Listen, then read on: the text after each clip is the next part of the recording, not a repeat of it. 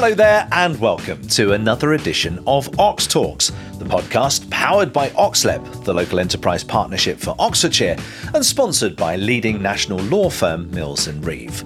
Ox Talks explores issues affecting business today, in addition to highlighting the excellent work that Oxlep does and how they could potentially help your company prosper. I'm Howard Bentham, and throughout these podcasts, I'll be talking to inspirational leaders from Oxfordshire and beyond to hear their practical advice and guidance to help you achieve your goals. Every one of my guests is keen to acknowledge the valuable support that's available from Oxlep and how it could be crucial in helping your company or organisation develop and grow.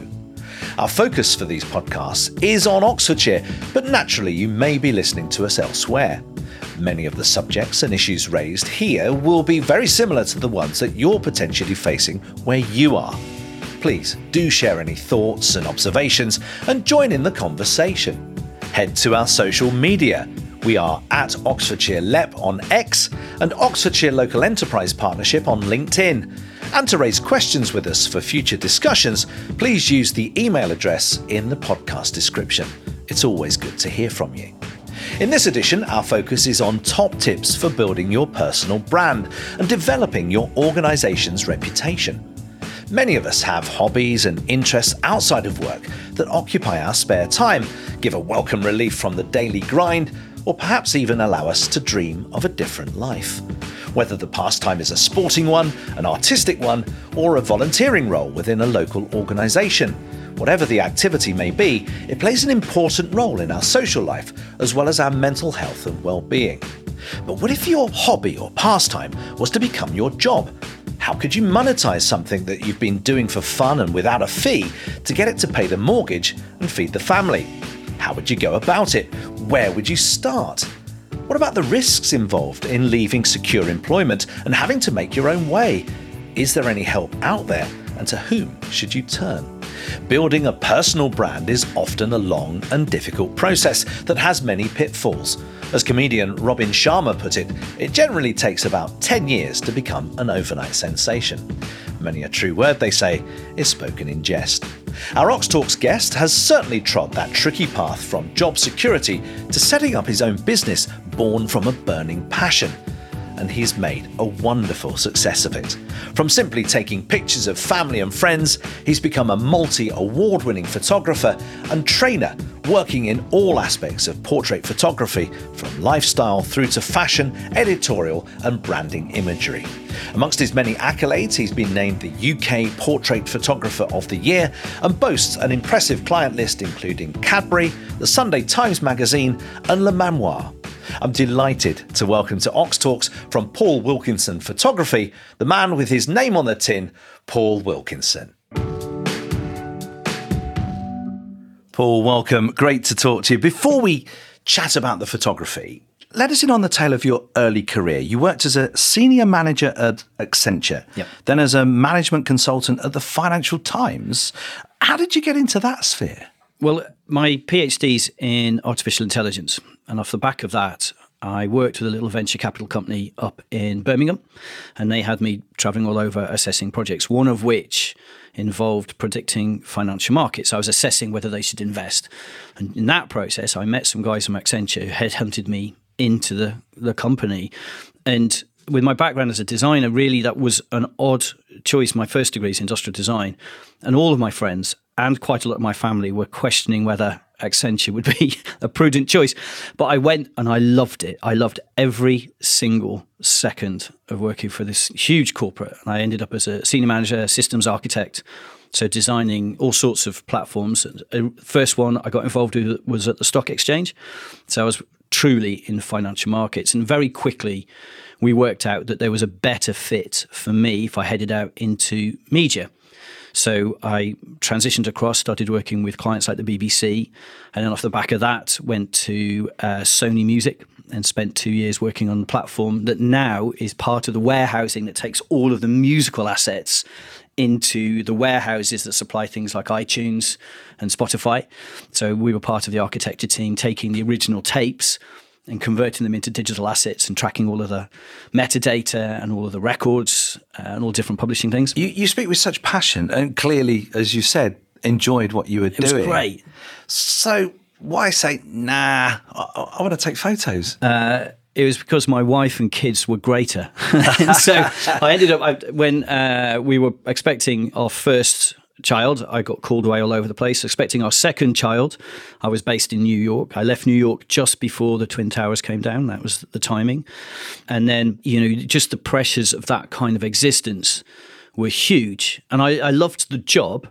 But the demands on Sarah and the kids, with me not being around, if you ask Sarah, she probably enjoyed the peace and quiet, I think. But I never got to be part of that world. And then eventually there was a pull, really an emotional pull, to try and find something else to do. And it coincided with a little bit of serendipity. Yeah, well, maybe we'll talk about the timing in a second, but help us understand the, the photography passion that you had. I mean, you sound obviously you were very full on doing your, your, your jobs in various parts of the world. Where did you find time to to be a photographer? Well, not just could I find time to be a photographer, I could have the finances to be a photographer because I was being paid really well, as you'd expect.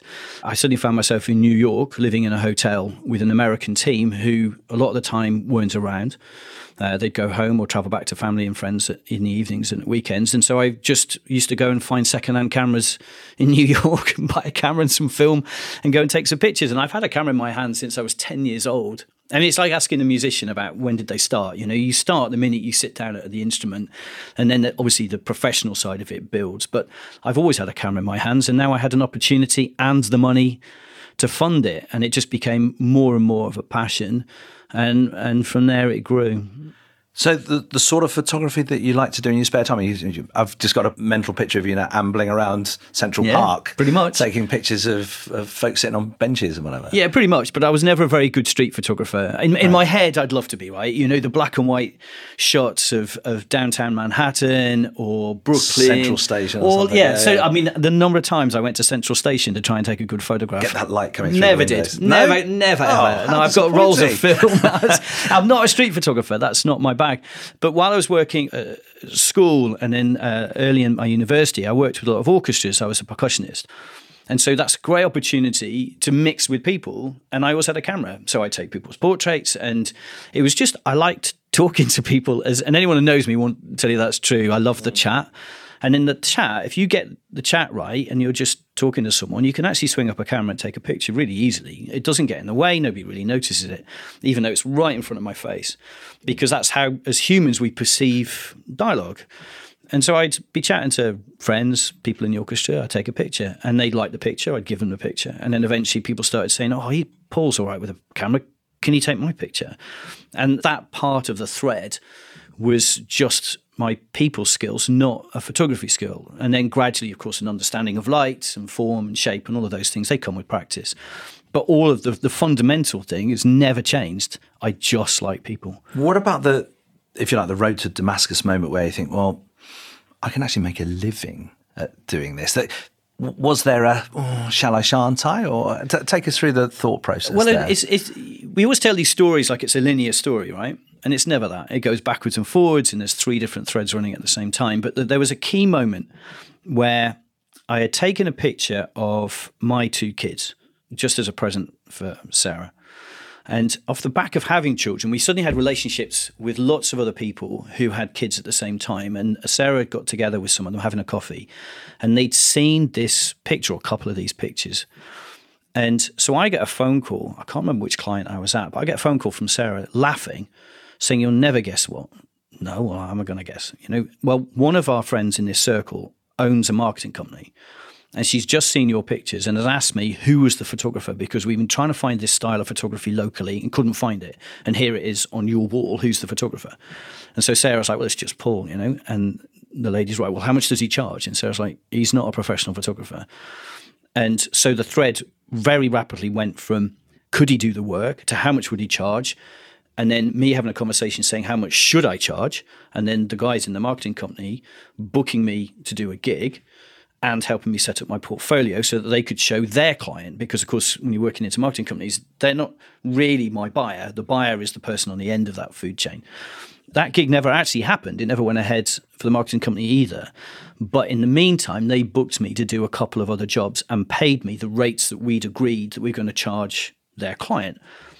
And that's the light bulb. That's the moment that you realize what you have in your hands is a saleable asset. Pricing, TBD. What we're going to do with it, TBD. But the product, there is a product. Now, what I've got to do is hone it and make it something that's truly sellable.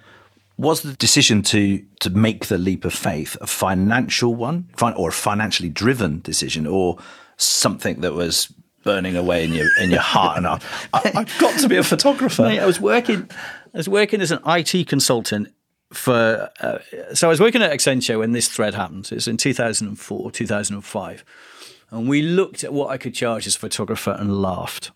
But it got this thread. Laugh because it was terrible. Laugh because it was. There's good. no money, right? Not at that stage, you know. And at the same time, I had a client. They'd moved me out of media into telecoms. So I was working with telcos, and that was not a natural fit for me. I had a client that was a, a very particular style of manager uh, on the client side who would literally bawl you out in the middle of a room, which he did to me a couple of times. And it's fine. You kind of get used to it. You're a consultant. You paid an awful lot of money to be there. And if you haven't delivered what he thought he'd asked for, fair enough. You know, I delivered what I thought he'd asked for. And there's lots of those little threads going on. And at the same time, I'm driving home from this client, having had a pretty rough day.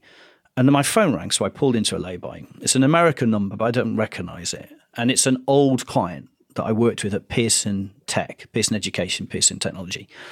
And he asked me, he said, Paul, he said, after a bit of chit chat, used to be my client in New Jersey. He said, Do you know anyone with your skill set who we could recruit in to look after a project at Financial Times Business, which is the magazine arm of the FT? And I kind of chatted to him a little bit about the skill set. And eventually I said, Are you asking me to find someone, or are you asking me, would I consider the jump? And he said, Well, he tell you what, he said, I'm in London next week. Do you fancy dinner? So I met him, had dinner, and sure enough, they were gently angling because there's some rules and regs around it. You can't just headhunt somebody out of mm. a company you've worked with. So we, we danced around it a little bit and eventually got down to no, there's an offer on the table. And we looked at the offer, and he was 20% under the rate that I wanted. If I was going to jump, I was going to jump for a certain amount. And it was 20% under that amount. And he said, I haven't got that. And I said, Is that because you've got rules about how much you can pay an external? Or is it because you don't have the budget? And he said, I don't have the budget. And I said, Well, okay, you're 20% under. So by my maths, that means I could take Fridays off. And so he kind of looked at me and I said, I'll be on call. Uh, you've got my mobile number. Well, clearly, you've got my mobile number. You rang me from New Jersey. So, how about I do four out of five days, but I'm available to your team on a Friday if you need me? I'll pick up as soon as I can. And what's going through my head, I've got four days paid at full rates. And now I've got three days a week to build a photography business because by then we were starting to get requests in to do stuff. So basically, what I said was, I'll go to the FT, to Financial Times business, and help them run this project, which we did successfully over three years. In the meantime, in those three days, I'll set up a photography business and see how it goes. Accenture tried to hold on to me. The client, who'd been shouting at me a lot, when I told he was the first person outside of my immediate management I told I was jumping. And he, he looked at me and said, Why didn't you tell me? He said, I've, I'd have recruited you in a heartbeat, which is the irony, having shouted at me and having been one of the reasons I'd had enough, you know? And it's kind of like that's how life rolls sometimes. Anyway, I jumped, did four days a week, then three, then two, then one as we delivered the systems that they wanted. And eventually, I'm just on a retainer. They're just holding on to me so that I can help them when they need it. I was a systems architect, I was pretty well qualified. And then the one day I bumped into the head of all of the project manager side at the FT, and he said, I need you to deliver another project for me. Uh, would you do it? And I said, What does it entail? He said, It'll be five days a week, though, none of this four days. He said, We'll pay, we've got the budget, but it will be five days. And I remember I was in a lift with him, and I said, Would you consider it rude if I turned you down and said, now's the time for me to to leave and give this other thing I've got going, uh, see if it's really got legs. And he laughed at me and he said, we'll keep the door open. And uh, I walked out the lift. Not, not as in the, you'll be back here, Sonny. He wasn't one of no, those. Not no, not at all. In a, in a nice yeah, way. by then I'd been running a photography business seven days right. a week, basically, but I was on call to the FT. So we knew to an extent that there was, we'd got the product right. So that's the first thing, right? I got a product. What we hadn't really got our arms around in quite the right way was how to make a living out of it. So I stepped away from that world and took a 90% pay cut. So, in answer to your question, did I do it for the money? No. And since then, that's been the governance for an awful lot of what we do because there are a lot of ways, even in the photography world, where I could make a lot more money straight cash, you know, a high volume, low charge rates, multi photographer studio, sell your soul a little bit. Uh, product photography, I got asked by a very, very big high street store that everyone would know if I consider quoting on doing all of their product photography. And it would involve sitting in a very small studio all day, every day, photographing things on neutral backgrounds. And I can make a lot of money but it wasn't why I left. I already had money. The money, you know, I had a very lucrative career. Occasionally we look back and wonder about that decision, but it was never about that. It was about life. It was about the kids. It was about Sarah. It was about me not having jet lag and having cancer scares because I'd spent so long going through time zones backwards and forwards. In the end, it just disrupted me, every bit of me. And it was about everything but the money. But that's not to say that I ever wanted to not have a living. So we, I left, and in 2008, and this tells you the irony of all of these decisions. I left and went full time as a photographer. I think it was the beginning of March 2008, just in time for the world's greatest ever financial meltdown. And that's how good I am at business acumen. So, you know, all you people judging me, uh, we've made a very great success of it. But that initial timing, I think I might have stayed for a year. If, I, if I'd have been three weeks later in the decision process, I'd have stayed. I'd probably still be working as an IT consultant because that nobody in their right mind would jump into that. Incredible. Yeah. yeah. And I, I, just think of people, uh, other people I know, and those sort of decisions. Sometimes you use the word serendipity. It is that, isn't it? Yeah. That it just yeah. just happens. And that conversation with Sarah, then, uh, um, was was she actually driving that? It sounds like if she was worried about you health wise. Uh, yeah, I think she was to an extent. And in the end, it's it's a really tough call because I know what's coming. And luckily, Sarah had a really well paid job and a really good career. But we approached the kid and said, look, you know, in the Accenture days, I was controlled by projects. So for six months, nobody saw me, but then I get three weeks off. And of course, I'm paid really well. So we'd have a nice holiday. We've got nice cars. The kids had nice clothes. Particularly when I was working in New York for Sony, my office was directly above Gap Kids. So I'd buy a suitcase in New York. I'd go down to Gap Kids, load up, and come home. You know, they had the best clothes. And we said to the kids, look, you'll see more of daddy. They're young at this point. You know, Jake must have been, what, four or five. You'll see more of daddy, but that's the end of the flash cars and the lots of clothes when the skiing holidays. You know, the kids were skiing. Jake skied since he was three years old. What a luxury, right? What an yeah. absolute privilege for for me and for us as a family to be able to do that. And we said that's the end. You know, we're going just isn't going to happen anymore. And they both went, oh no, I want to see daddy. I want to see daddy. Well, I've now got two 20 year olds, 20 something year olds. Ask them now. Mm. they wouldn't say, "Oh yeah," they'd send me back to New York uh, with the suitcases and, and you know the fine cars and the nice holidays. So it was driven from all sorts of angles, and it was only really when we sat down and looked at the business modeling and figured out there's enough in there to get us going.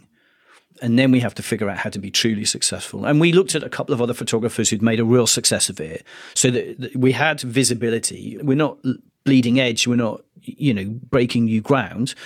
And the, the hardest bit was convincing ourselves that if we got it right, there was enough of an income in it to support the four of us. And that was tough and also a slight unknown, but we'd seen other people do it. We knew it was possible. Mm. Um, and I, I never burnt any bridges. You know, I said goodbye to the FT in a really nice way. I'm still friends with all of the guys at Accenture. They're still in my circle of friends. So there was always doors open. And that way, we left enough safety nets to be able to do it. And that, that was the decision.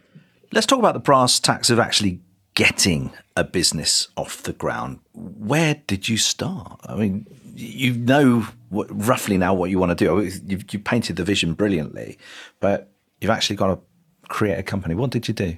Well, we'd already started creating a company. So the, the privilege of having these two and a half, three years of working as a freelance consultant mm. was I had a degree of flexibility that I didn't have at Accenture. Accenture, you, you ran it as a sole trader. Yeah, I, well, no, I set it up as a limited company actually okay. straight away. So right. when I jumped across to, uh, it was it's one of those odd things, but there's lots of little stories in it. We knew I was jumping to the FT to set something else up. So when the, the, partners at Accenture tried to persuade me out of it, my reasoning for leaving was it wasn't about moving to a different client. It was about checking to see whether there was a business, whether whether the photography business would have legs. Right? It's that thing. I'd never want to get to the end of my life and go, if only I'd given it a go. Because if you haven't given it a go, that's an absolute failure. If you have given it a go and it hasn't worked, well, fair enough. And I hate when you hear that or feel that, it's just, oh, if only I'd done this. Mm. So that was that was the logic, if that's logic.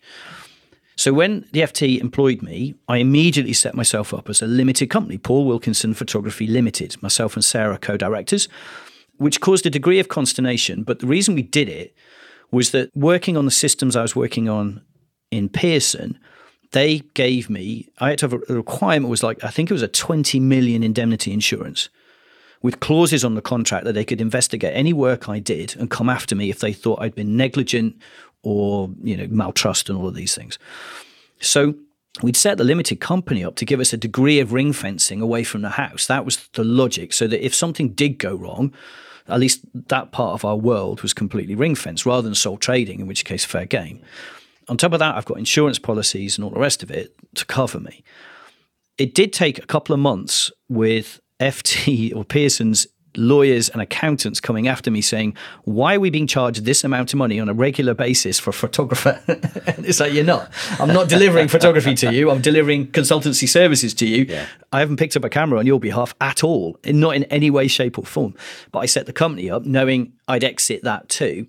So, of course, when I exited it, I'd already got a company that had three years of good trading. Yeah. So the banks were happy ironically, I live on a street. It's a tiny little street in the backwater of nowhere, but it's called High Street. So I've got a high street address with years of trading, which meant when I'm doing trade accounts with suppliers, that's really easy because I've got everything. And we thought about all of this as a business. We said, what's the product? And the product is originally we thought the product was the photograph, which is really that's that has changed. So the product was the photograph. I can take a good photograph. I can make people look good. I can put them at ease. Here's a photograph.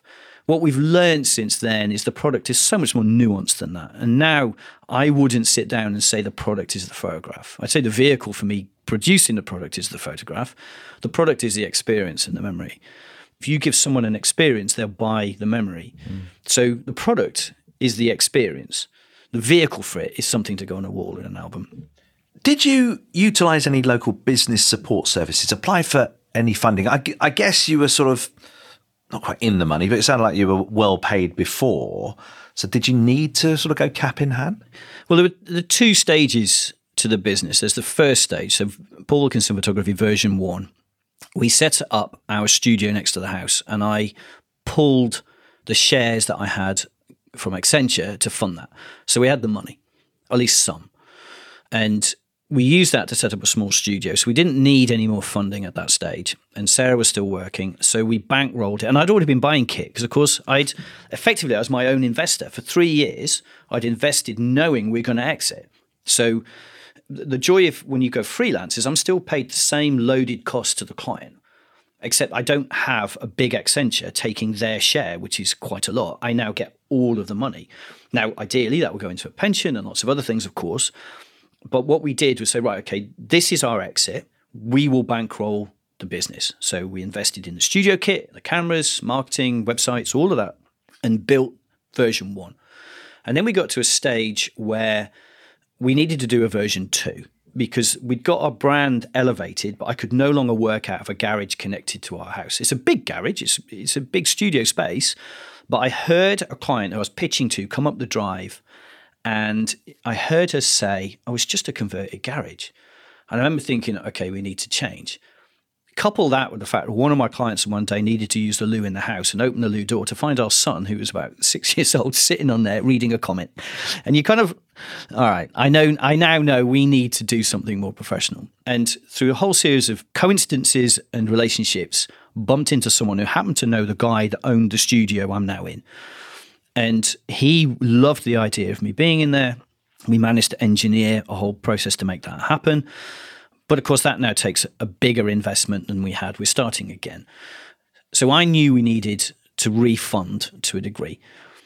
We had some money, we had put some away. We knew at some point we'd do this. Uh, we went to the business, went to the banks for a business loan, but bearing in mind this is, when was that, 2011 they weren't dead keen on giving a small business money. The interest rates they asked for their loan was higher than a credit card, which is, you know, to me was crazy. I assume there's a logic to it, but it's a crazy commitment. And they also wanted to secure it against the house, which having had built a limited company to avoid this, I wasn't going to do.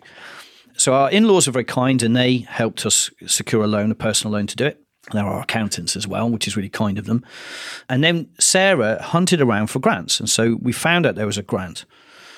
Bucks Council, which we're just on the border between Bucks and Oxfordshire, but Bucks Council, Aylesbury Vale, had uh, grants available for startup businesses provided we were going to employ someone.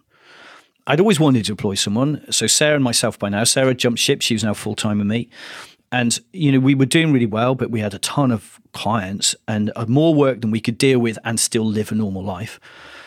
And so I knew I was going to employ someone. So that's okay. I think we can tick that box. So we approached the council and they said it was like a Dragon's Den style thing.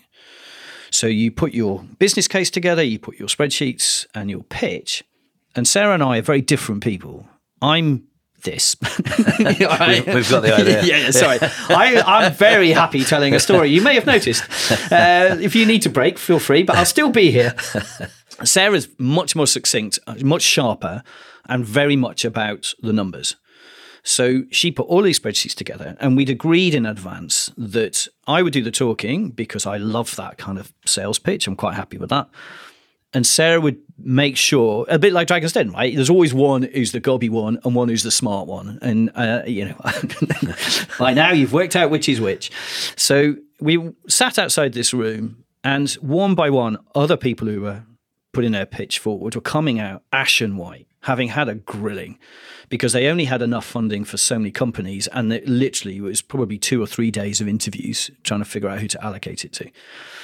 So we're sitting there and I'm now beginning to shake because I didn't think it was going to be like this. I thought I'd say, you know, how beautiful our work was, how happy our clients are, we'll employ someone. Yes, of course you're going to give me the money on you. know, it didn't occur to me that actually I'd have to fight for it. So we go in and everyone stands up. I'm introduced to, I think there were five or six people on this panel. And I get to the last lady who shook my hand and she stopped everyone from sitting down. She said, just before we start, and everyone's still standing at this stage, she said, just before you start, she said, I just want you to know that I drink in a coffee shop at the end of your road and I've seen your work on their walls because we'd arranged with them to put our frames on the coffee shop wall. Free. We provided all the frames, we provided photography to them, free provided I could put these beautiful big frames on their walls. And she said, I've seen these frames and I just want to you know, and I want everyone else to know just how beautiful your work is and how what a thrill it is to say hello finally and, and meet the guy that creates them. Right, everyone sit down, Should we start? And we'd won it before I'd opened my mouth. I didn't have to do anything. She knew our work. We got the grant. It was big enough to get us rolling. I recruited someone. She's still with us, and this is 11 years ago. And that is where that support was priceless. I mean, it can't be priceless. They gave us a fixed amount of money, but do you know what I mean? It wasn't. Point, it wasn't. Yeah. But it was. It was on two different levels. Yes, the funding, and yeah. it was. It was a grant as opposed to a loan, which is great because you suddenly got some seed capital to get sofas and lighting and frames on your walls. But it was the other part of it, which is there's a psychological trick anyway, which is you need to commit, totally commit if you're going to set up a small business, you don't just tickle at it. You know, I'm sitting in a really beautiful podcast studio, you guys, and at some point, the guys that own all of this said, no, we're going to make this real. You can do it with three microphones and a bench in a back shed. But the minute you commit properly, you get this, you get a proper business. And so having pitched, done our numbers properly, like, you know, one year, two year, three year, five year projections, I now knew our business model properly. Sarah always did, but now I knew it too the grant was had some strings attached. I had to employ someone, or they could, in theory, retract. I don't know, you know quite how they do that, but that was certainly in the T's and C's. So not just did they give me however many thousands of pounds that was, they gave me the same thousands of reasons to not fail. And that push was priceless. And we moved into our new studio with that behind us, the wind properly in our sails. Let's bring into the conversation Oxlep's communication manager, Rob Panting. Rob, how do Oxlep work with those who want to bring their passions to life, like Paul? Thanks, Howard. Yeah, certainly since COVID in particular, I think it's it's an area of our work which we've worked very hard to ensure that we're supporting people who want to harness a passion like like Paul's and uh, and very much make it a commercial enterprise and make money from it. So we've evolved our support over time, and like I say, particularly over the last two or three years, off the back of COVID, with the introduction of um, aspects like a, startup club that we coordinate. So those with a business idea can understand perhaps the, the basics behind running a, a small business, how they can grow, how they can expand, the, the, the everyday skills that they need to to run their business. So that's that's a, a big area of our work at the moment, but also, and I suspect it's probably an area that, we, that we'll touch on in due course, the networking aspect. So, particularly for a, a local business who predominantly operate in a, a tighter geographical area, that networking opportunity to to meet suppliers, to meet potential clients, to develop B two B relationships. We create lots of different networking opportunities in different guises. In particular, our, our most recent one is uh, the introduction of a, a networking opportunity called Oxboost, uh, and that is very much focused on collaboration, you know, meeting like-minded people, uh, and building a personal brand, which you know Paul has done successfully. Yeah, is it a fair assumption to make that when you first started your business, very few people had heard of uh, Paul Wilkinson Photography. I mean, you were saying about your kids, you, are hardly a household name in your own household, you? yeah, that's rude. True, but rude. Uh, yeah, it, it, you start out, and I mean, the thing was, we I had a degree of pull. So I didn't wake up one morning and just think, you know what, I'm going to pick up my camera and turn it into a business. I'd already picked up the camera. I was already producing pictures and I'd had a pull the pull was the trigger. So I had now got a job. So we built a website. Off the back of the website, I filled it with pictures from the jobs I'd begun to do, plus personal work. The harder bit that very early days was everybody did know me, but they knew me as Jake's dad or Harriet's dad, which is a little bit more nuanced when you're trying to sell photography. And, and the photography market hasn't improved in this regard because people don't value it necessarily. You have to uh, explain to people why they're going to pay proper fees. And so there was a little bit of that, oh, you're just Jake's dad. Why are you charging that kind of money, that kind of conversation? And then there's the other part of it. And you sort of struck onto personal branding. And in this instance, I'm going to slide away from the personal branding, but certainly branding our business. And because it's got my name on the door, you know, it is personal to me, but it's still just branding. The, the beginning part of it was people would come to you and say, I've seen this guy who does these pictures down the road he's quite expensive. Could you do that for me, but not charge as much? And it's like, well, A, why do you think I'd be cheaper? And B, why would I be copying somebody else's work? So when you start out, there is a lot of that going on, and it's just certainly in, in a creative industry, it's, it's tough. And then gradually, you start to show what you love, and when you show something you genuinely love, right or wrong, you know, if you love what you do, you're absolutely right. There's no wrong in creativity. The challenge is finding other people who love it. And it just so happens that the photography I create is pretty commercial. I'm not an edgy, out there, avant garde, you know, photographer. I'm not. I really like people. So my job is to make people look and feel good. That's pretty much it. So when you start to show pictures that do that, actually that starts to build, and people start. It becomes like a crystal seed. It, things migrate towards it, and what it about grows. the company name itself? Was that anything you agonised over? Yeah, yeah. Should I put my yeah. name on it? Man, did we agonise over it? uh, I think at one point it was going to be called. I kid you not. I think it was going to be called Golden Box. I can't remember how that came up, possibly with whiskey, but I can't remember what, what we were wrestling with when we set it up was how do we sell it on? So how do we make it not dependent on me? That was the conversation. I mean, we didn't try to do when we started out. We we said right, this is a business that we're going to build, make it successful, and then our exit when we retire, we'll sell it. And we sat and we sat and we brought some really clever friends of ours in, all marketeers, and we went through a million options. And I think we were playing on ideas of a box of memories, you know, that kind of idea. It's not quite as random as it sounds. And I'm like looking at it, and Sarah's looking at it. I was like, that's no good. And then somebody said, What is the product? Why do people come to you? And I said, Well, they come to you for Paul. Well, there's your name. It's you as an artist. And so we actually stepped away from a clever, non-disc. And at that time, do you remember every company name at that stage, and we what, in those two thousands, was a color and a geometric form. You know, red box, purple box, purple circle, red circle, blue circle. You name it, it's out there as a kind of this juxtaposition of randomness.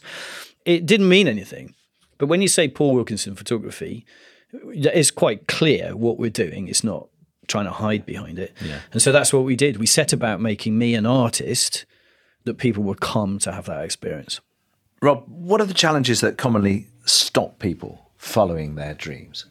I think Paul's touched on several. Um, access to finance is a is a big one. I think what Paul describes is a is a very successful career prior to moving into to setting up his business. And it's not to say that Paul didn't work hard to be in that position. And um, you know, but for a lot of people with ideas and wanting to harness their passion and turn it into a business, they they don't have the finance behind them to push forward with you know capital purchases or whatever it might be. Mm. So access to finance is we find is a big one that comes up.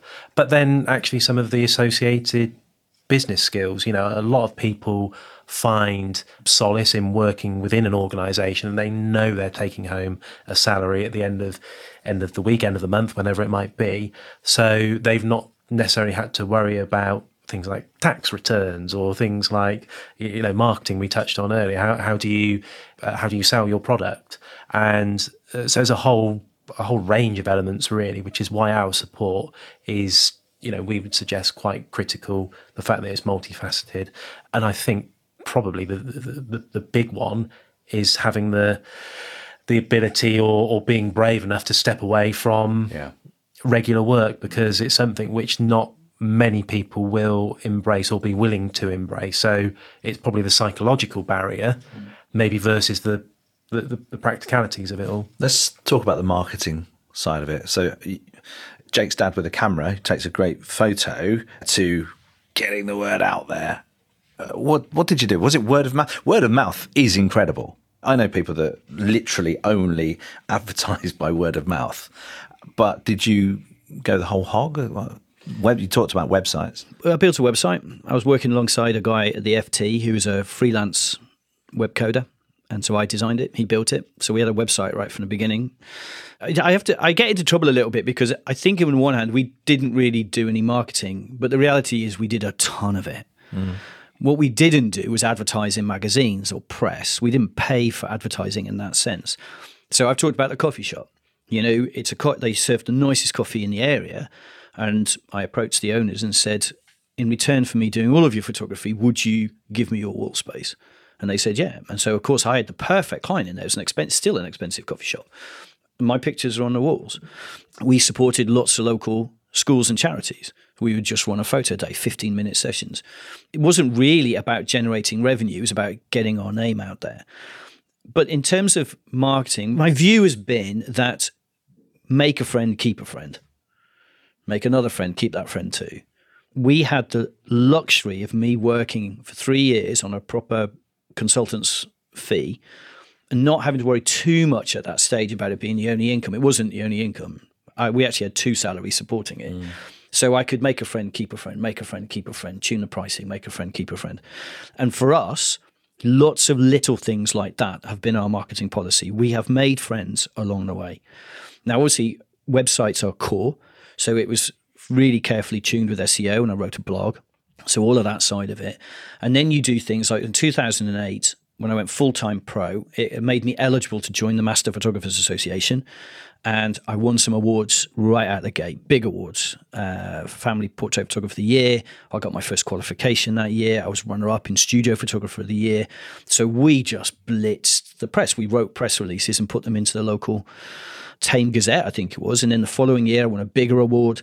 And so it's lots of things like that. But the biggest trick for us wasn't really a, let's get out there and make everybody know us. It was let's find one person and get them to talk about us. Then find another person, keeping the first, don't let the, the first person go. Let's get the second person to talk about us. We gave an experience, we gave them memories, we gave them these beautiful pictures with my signature on the walls. Somebody came in the other day and joked that every house they went into in Haddenham, there's my signature. a, chef at Le Manoir came in one day, or was in a front of house, he's a front of house manager, came in, he said, even my girlfriend's family, you've got a new girlfriend, even my girlfriend's family, he's got your signature on their walls, these big pictures I'd shot for them. so we've done it sort of drip by drip by drip and let it grow organically. Now, in a way, and this sounds counterintuitive, and I don't know necessarily whether Sarah and I entirely agree on it, but my view is that the compression in the entire marketplace of the of the economy in 2008 when we went live probably saved us. Two big reasons. Firstly, we were not scaled up to be able to satisfy a demand greater than we had. We, we couldn't have done it. We, we thought we could, and I wanted to be busy seven days a week. Well, I'm now busy seven days a week, and I can do it because I've got a team and we've got our processes down, and I understand my psychology. And then the second part of it, that is, it made us really think about how to drive a business. So I'm at a wedding. Sarah's coming out to assist. It's the day they announced we've gone into a recession. Gordon Brown's rescuing banks left, right, and centre. It, everything's gone. And I'm Sarah rocks up, and I caught her before we walk in to do some photography around the back of the church. And I was like, "Have you seen the news? You know, it was Radio Four. I've got Radio Four on the way in because I wanted to hear the reports." Have you heard the news? It's, that's it. It's dead. The year I decide to give up my very lucrative career, it's gone. What are we going to do? Is your doom gloom? You know, I'm, I'm quite dramatic. there's no, there's, there's really? no, I'm not temperate. Really? No, no. So don't don't you laugh at me. This is one creative to another. You, darling, darling, we're done. And I'd had a proper meltdown. But I'm walking into a wedding, and Sarah looked at me and she said, and Sarah's super smart and super level headed. And she looked at me and she said, That's the last time. She said, You can do that to me. She said, that's the last time I want to hear you talk like that. You walk into that wedding, everything's amazing. You're having fun, best decision of your life, great career. You know, this is a true passion. All of the things that we've talked about and we've built the brand around, that's what you're going to walk into what you're photographing right now. Because that client does not deserve to hear you muttering for one. And do you think for a minute you're going to attract clients if you're moaning? Shut the up, get mm. in there and do your job. So, being a performer that I am, darlings, and that was, and those two things I think probably saved us because it made me think. It, it brought me up with a, a proper jolt and said, right, that's how you do it you give people an experience, you give people joy, and then you can monetize that. And equally, it gave us the time to build the processes and workflows and good habits. You talked a little bit about business. I wish I'd had Oxlep in my back pocket. I honestly, I was fortunate. I came out of Accenture as a business management consultant, understanding the functions in a business. And the problem with small businesses, I've got the same number of functions as Accenture was advising corporates on. I've got accounts receivable, accounts payable, I've got an HR function, you know, I've got ops, I've got production, all of these things. It's just now there's only two of us looking after it. Mm. And we've all got to have these kind of multiple heads on. And I wished I'd had access to a few more heads at that time. You know, now it's a joy working with you and I can see what it brings. And I so wish I'd had that. And I've had to learn a lot of it, and we brought a lot of it out of our corporate background. So yeah, it's interesting. Isn't it? Mm, absolutely. And, and just in terms of where Oxlep can help. I mean, we are talking about marketing there. I mean, th- there are uh, some really active things you can you can offer if people email or call. Yeah, uh, I mean, we, have touched on elements like our startup clubs, uh, our networking opportunities. Mm. We do have, have access to a variety of different business advisors as well. So, depending on you know which category of business support you, you need, we will be able to point you in the generally in the right direction and, and offer that support. And uh, I mean, just picking up Paul's point around the support that organisations like Oxlep offer and, and how it could have been of use to to Paul and, and Sarah, there are a lot of tools available to people starting up their business and starting their business journey now. You, you think, I mean, it's easy for me as a comms marketing person to say this, but the power of social media is has never been as strong as it as it has now. So you look at a lot of these individuals who are starting up their businesses and they're looking to build their brand, to build their their network of, of partners and you know platforms like LinkedIn have never been more effective and, and they've become cleverer, shall we say, in terms of allowing you to uh, to use the different demographics built into LinkedIn to to segment your audiences to reach the right people. So there's plenty of tools available. I think it's just the encouragement and being bold enough to go with it, really, yeah. which is the, the key issue. But equally to know you're there, which is a, a, a great safety net too. Paul, a thought from you on how you keep a good reputation because you can have one bad job and you're only as good as your last sale and all that sort of thing. Uh, do you need to keep evolving what you offer to stay current? Reputationally, I mean, for instance, there are tricks that we've the, the, the idea that you're going to be perfection every day. You've got to get over that, and you've got to somehow deal with the insecurity that producing this kind of work gives you. Uh, there's no easy answer to that. There's always going to be a day when it doesn't go to plan or somebody doesn't like their pictures, at least in my market. But reputationally, that's a collective thing. That's not one person's view.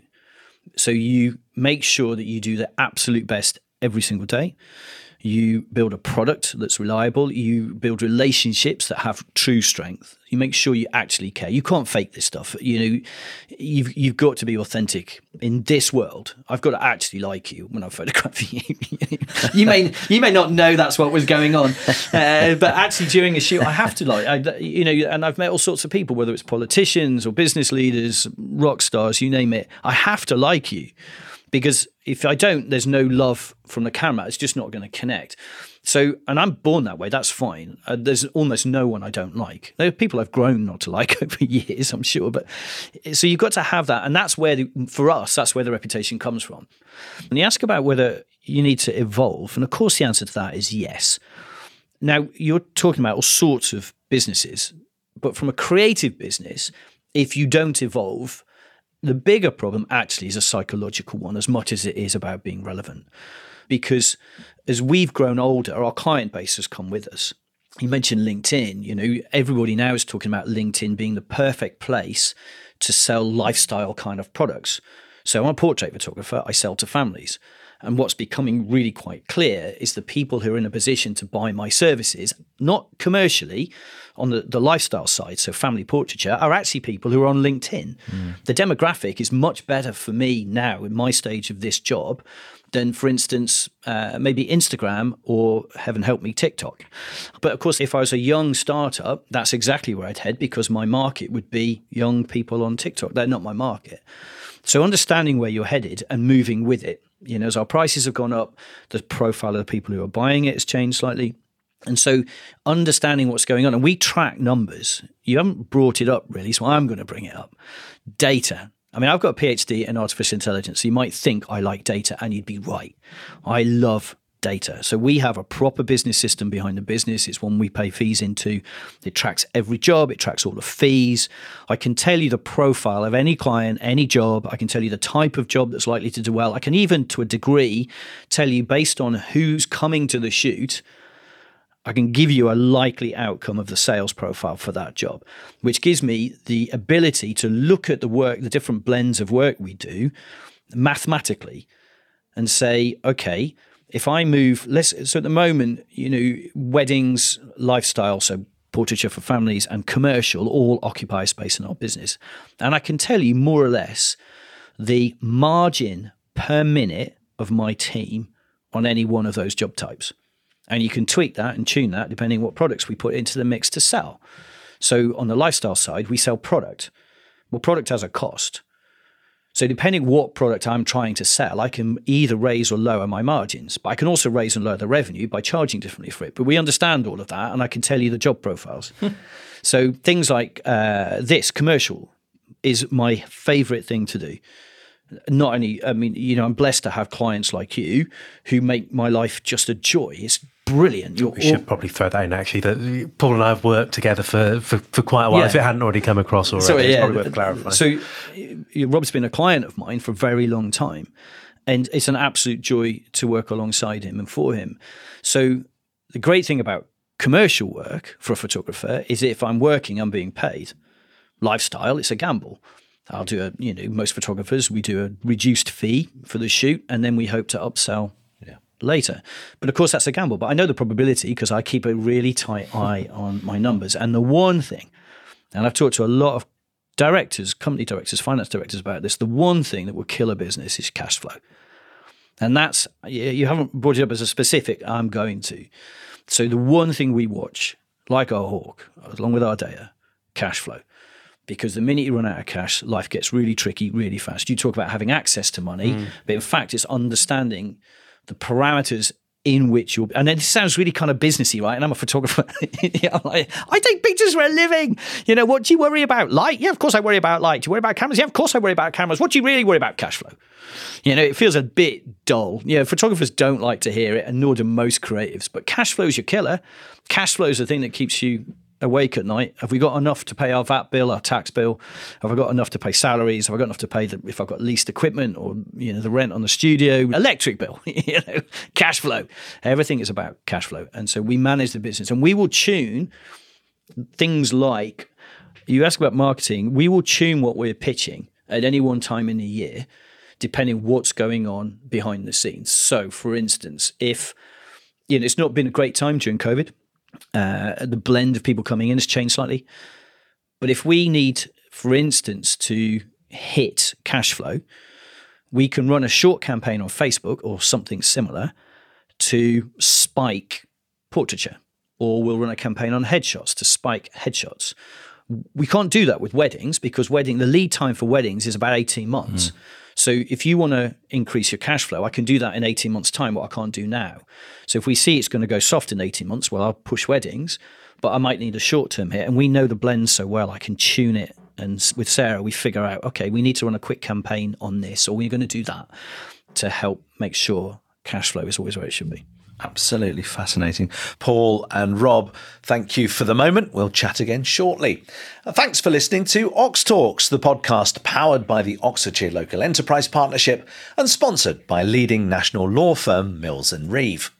If you want to get in touch with the team at Oxlep to comment on what you've been hearing, find us on social media.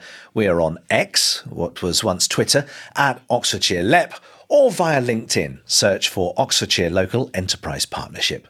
Perhaps you run a company or organisation that is looking for some specific help or simply need a steer to the most appropriate business advice available. Why not try the Oxlep Business Support Tool? Oxlep's business support tool is here to help your company.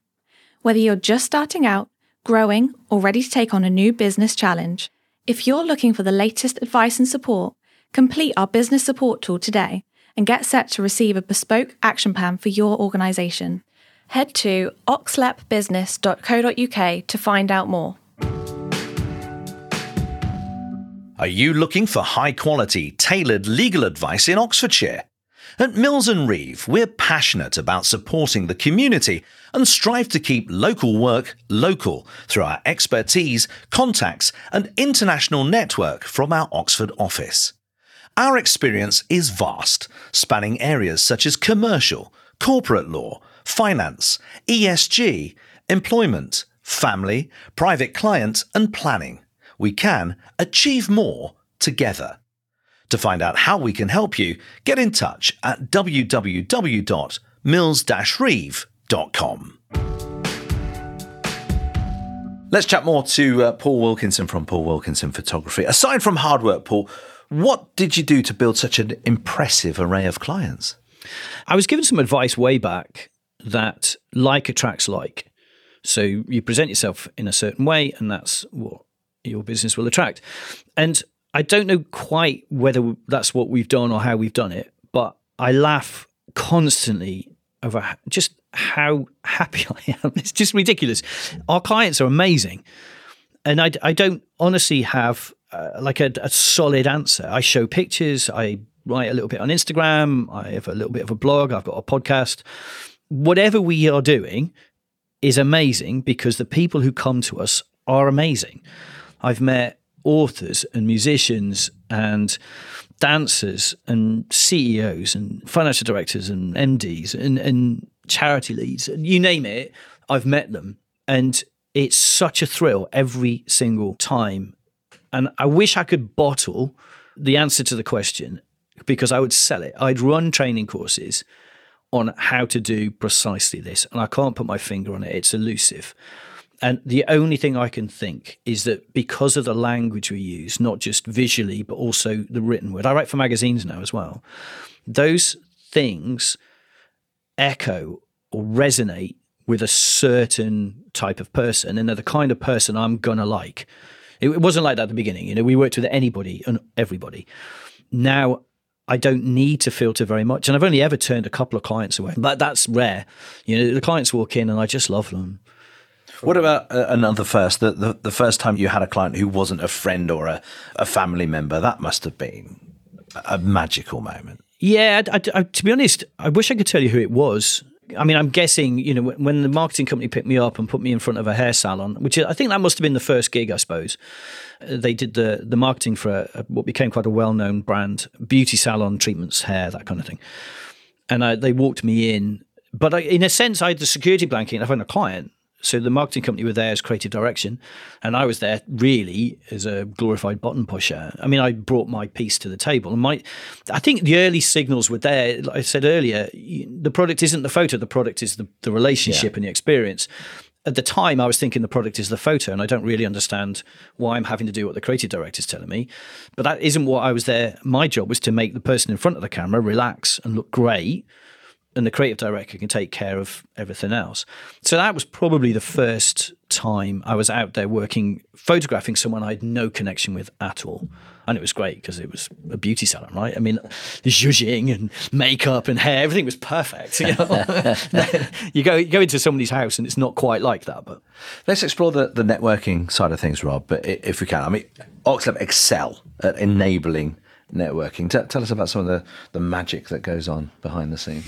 Yeah, as I, as I mentioned earlier, it, it's something which I think maybe over the last couple of years, people were very nervous post COVID, and networking was something that people were perhaps looking to do differently and perhaps adopt a different approach as as they were regaining confidence post COVID. So it's something that we, we try to transfer to online platforms immediately uh, following COVID or, or when COVID happened, and that's an element that we've retained to a degree. So we we run uh, a number of opportunities.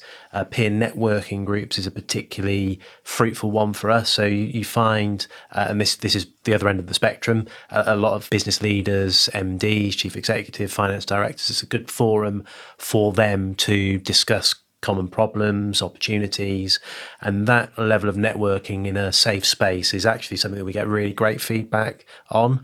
But we do try and evolve and, and, and cater for uh, different sectors. We've got a flourishing uh, women in business setup as well. So they meet regularly again, uh, people starting out in, in business, more established women who are uh, leaders within their particular company.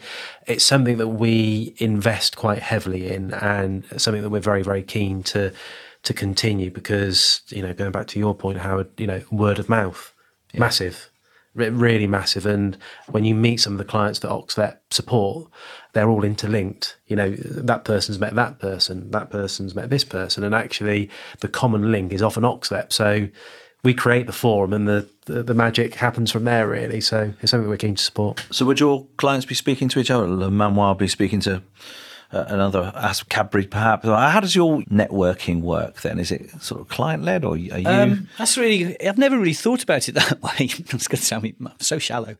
Uh, I don't honestly know. I've never asked Le Manoir if they've talked to Cadbury. I mean, there are definitely, so I do a lot of work at the Royal Institution in uh, London. And I've worked with them for you know 13 years, probably as long as I've worked with with Rob. Uh, and through that, people who are tuned into science and science research have seen my photography. And now I work quite a lot with Oxford University. And of course, Oxford University works an awful lot with Oxlep. So there are threads that yeah. run through these things. You know, you, you can't do anything in isolation.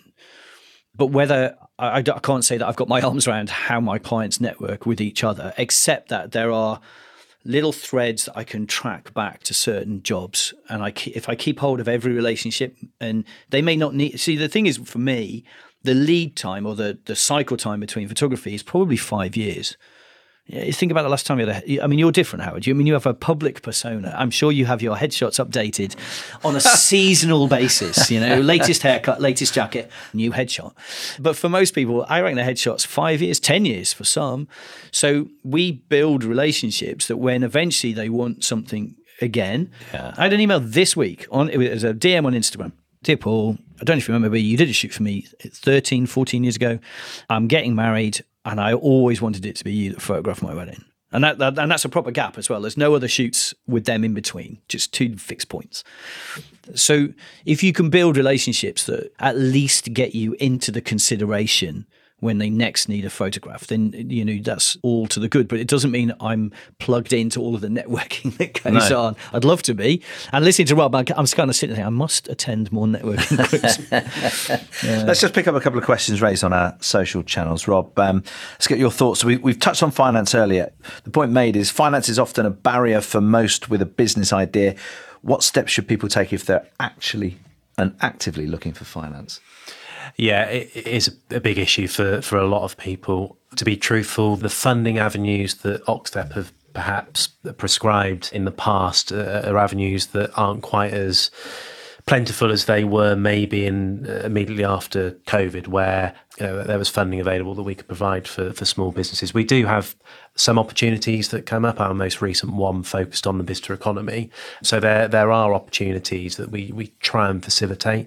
The best advice that, that that I can give you know the government website actually has a real strong array of funding options open to people just starting out businesses growing that that is a very good first port of call Okay. clearly you know information is at at your fingertips really and, and a lot of it is uh, very much down to down to hard work and, and looking for those opportunities And an answer from both of you on uh, is it important to have mentors when you start on a business journey? That's certainly something oh, can. Well, one hundred percent, and and it's something that yes, something that we can formally create, and again, that's something that we do try and facilitate, creating mentor opportunities, but informally as well. You know, I, people that I've looked up to in my career aren't necessarily those people who I've sort of worked directly with. It's it's those associated partners and and agencies, and I think it's uh, critical. With, with you, Paul, I mean, obviously, Sarah, you've mentioned your, your wife a lot. She, she would have been your key sounding board. But w- outside of that relationship, anyone else that you would have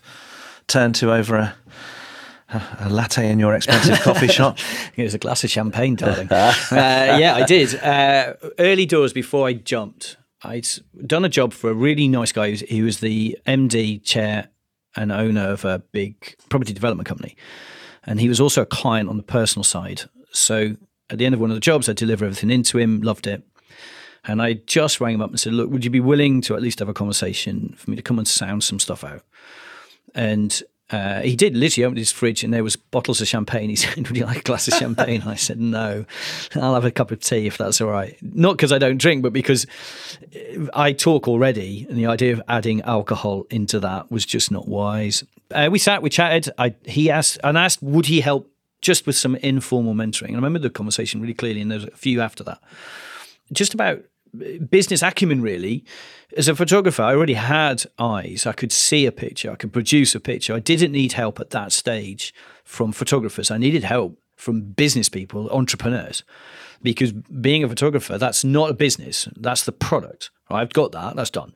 What i needed help with was running a business around it. So i described what i wanted. He helped me visualize it um, map it out fed into what sarah and i were doing in terms of uh, the business planning Anyway, he came into our studio just after we'd opened this version two, the new studio, and I bumped into him. It was an open day, and he's grinning at me, and he shook my hand, and he said, "Do you remember?" And I said, "I don't know what you're about." He said, "Do you remember what you described?" He said, "I asked you, what's your goal? What's the end point?" He said, "Where do you want to get to?" And I kind of must have dreamt something up.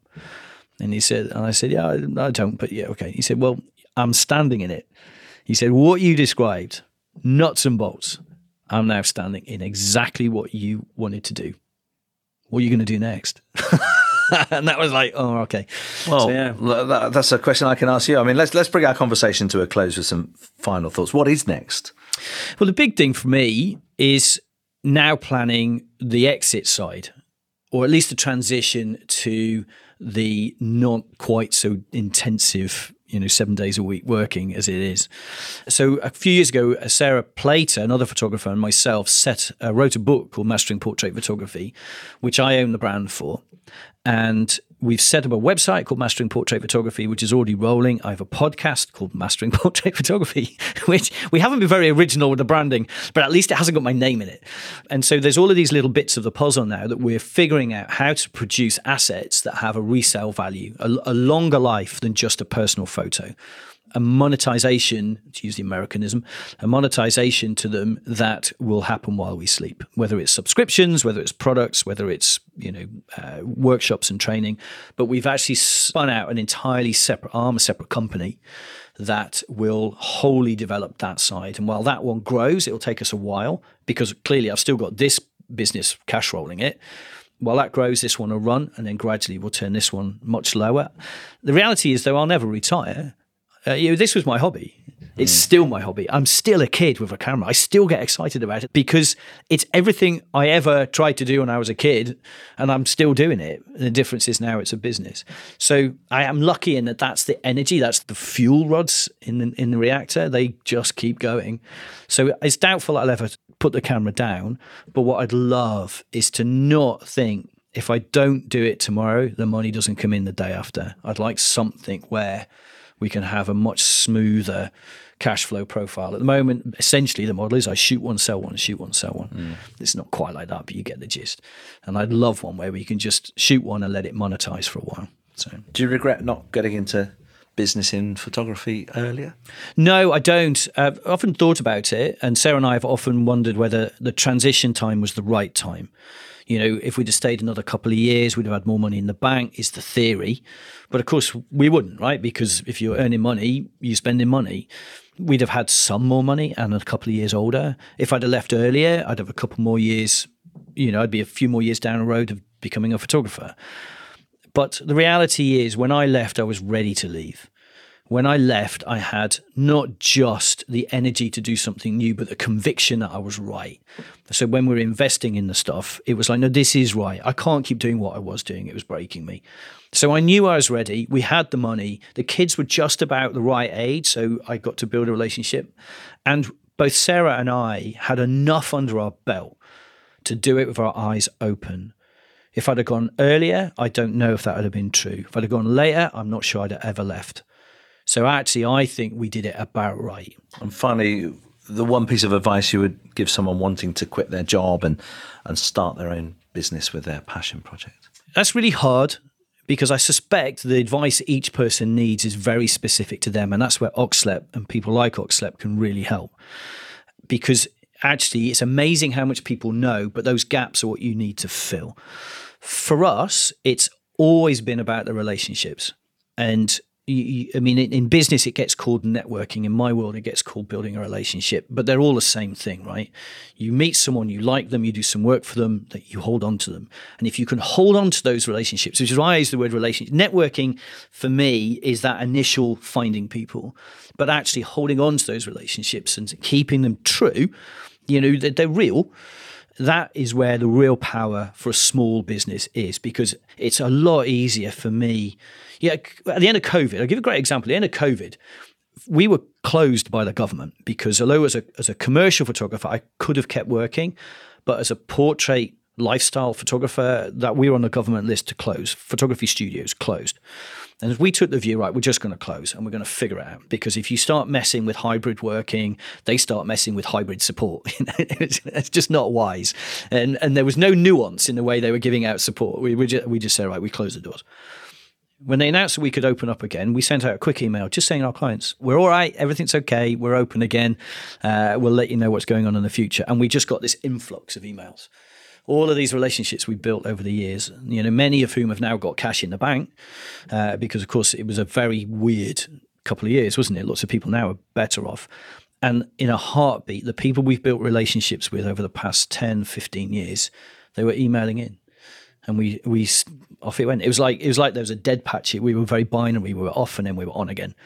And so we were very fortunate, but it's all because we built relationships. I've got relationships, Sarah's got them, Michelle's got them, we've all kept them. That would be, I think, for the kind of business that we run, that's the nugget. build your relationships, make them stick, mean it. Customer service. You know, this is not news, is it? It's not new, but it's perfect but it's been fascinating to listen to. Thank you for sharing that with us. Huge thanks to Paul Wilkinson from Paul Wilkinson Photography. A big thank you also to Rob Panting from Oxlep 2. And thank you for listening to OxTalks, sponsored by leading national law firm Mills and Reeve. There are now a number of editions of OxTalks available from where you normally get your podcasts. Check out some of my previous conversations, including with the CEO at Bicester Motion and Bicester Heritage, Dan Geoghegan, on what makes a great leader. Abena Fairweather from sustainable events company Legacy on the four day working week. And Andy Edwards from Makespace Oxford on repurposing empty properties in the county. All well worth a listen. Please spread the word, tell your friends and colleagues about us, and if you feel so inclined, leave us a review. You can offer your thoughts and suggestions on our social channels and email your questions for inclusion in future editions too. The address is in the podcast description. Business support in Oxfordshire is close at hand. The Oxlep Business Support Tool can signpost you to expert help in a matter of minutes. It's definitely worth taking a look. Find it on our website, oxfordshirelep.com. But for now, from the whole Oxlep team and from me, Howard Bentham, it's goodbye.